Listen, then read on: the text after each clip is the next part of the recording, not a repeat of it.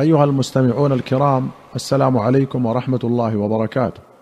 في كتاب الفضائل والمناقب أخرج الشيخان رحمهما الله عن ابن عباس رضي الله عنهما قال لما بلغ أبا ذر مبعث النبي صلى الله عليه وسلم بمكة قال لأخيه اركب إلى هذا الوادي فاعلم لي علم هذا الرجل الذي يزعم أنه نبي يأتيه الخبر من السماء.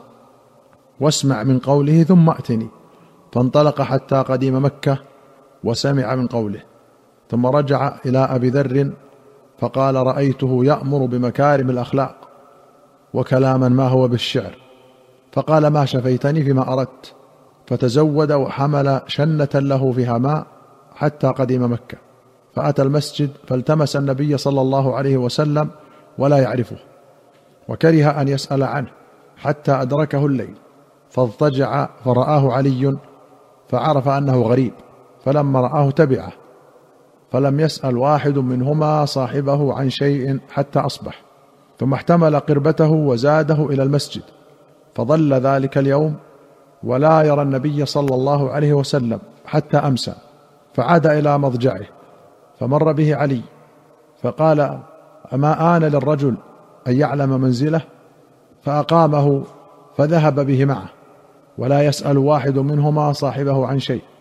حتى إذا كان يوم الثالث فعل مثل ذلك فأقامه علي معه. قال ألا تحدثني ما الذي أقدمك هذا البلد؟ قال إن أعطيتني عهدا وميثاقا لترشدني فعلت. ففعل فأخبره فقال إنه حق وهو رسول الله صلى الله عليه وسلم.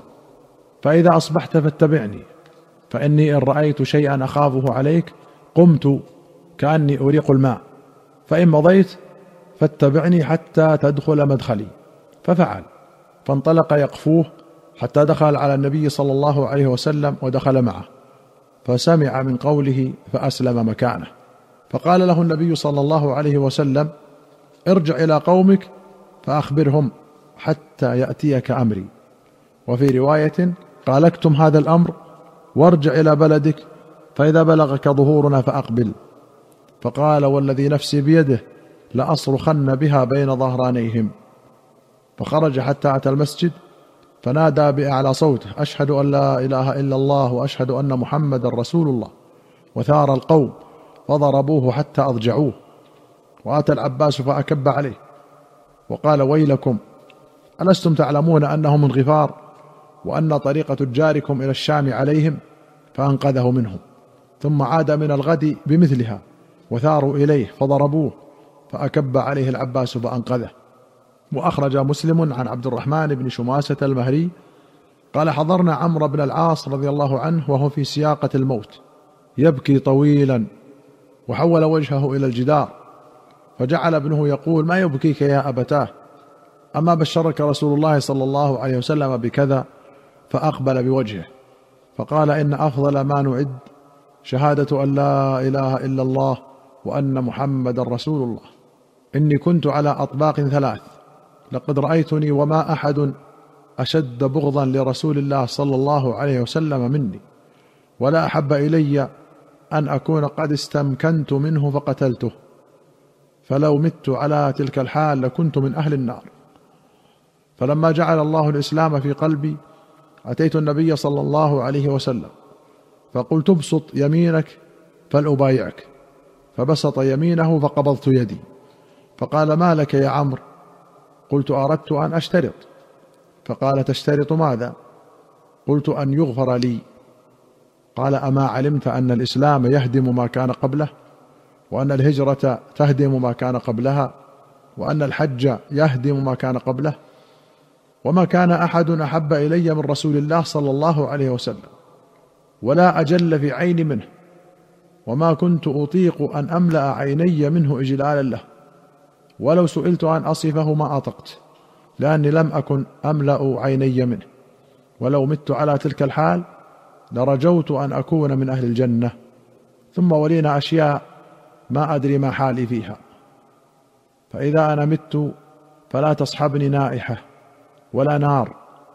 فإذا دفنتموني فسنوا علي التراب سنا ثم أقيموا حول قبري قدر ما تنحر جزور ويقسم لحمها حتى أستأنس بكم وأنظر ماذا أراجع به رسل ربي.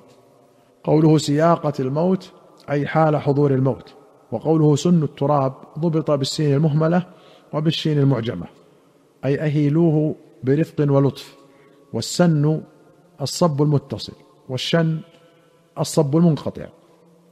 والجزور الناقة. قال النووي فيه استحباب المكث عند القبر بعد الدفن لحظة نحو ما ذكر لما ذكر. وأخرج البخاري عن أنس قال كان قيس بن سعد بن عبادة بين يدي رسول الله صلى الله عليه وسلم بمنزلة صاحب الشرط من الأمير. وأخرج البخاري عن محمد بن شهاب الزهري قال زعم أبو جميلة أنه أدرك النبي صلى الله عليه وسلم وخرج معه عام الفتح. وأخرج البخاري عن المسيب بن رافع. قال لقيت البراء بن عازب. فقلت طوبى لك. صحبت النبي صلى الله عليه وسلم وبايعته تحت الشجرة. فقال يا ابن أخي إنك لا تدري ما أحدثناه بعده. البراء بن عازب صحابي ابن صحابي. غزا مع رسول الله صلى الله عليه وسلم خمس عشرة غزوة وشهد مع علي الجمل وصفين والنهروان. قال ابن حجر قوله إنك لا تدري إلى آخره يشير إلى ما وقع لهم من الحروب وغيرها فخاف غائلة ذلك وذلك من كمال فضله رضي الله عنه. وأخرج البخاري عن عمر بن الخطاب أن رجلا في عهد رسول الله صلى الله عليه وسلم كان اسمه عبد الله وكان يلقب حمارا. وكان يضحك رسول الله صلى الله عليه وسلم أحيانا. وكان نبي الله صلى الله عليه وسلم قد جلده في الشراب. فأتي به يوما فأمر به فجلد. فقال رجل من القوم اللهم العنه ما أكثر ما يؤتى به. فقال رسول الله صلى الله عليه وسلم لا تلعنوه فوالله ما علمت إنه يحب الله ورسوله. سبق الحديث في باب ما جاء في حد شارب الخمر. وقوله فوالله ما علمت إنه يحب الله ورسوله كذا للأكثر بكسر الهمزة ووقع في شرح السنة فوالله ما علمت إلا أنه يحب الله ورسوله. أيها المستمعون الكرام إلى هنا نأتي إلى نهاية هذه الحلقة.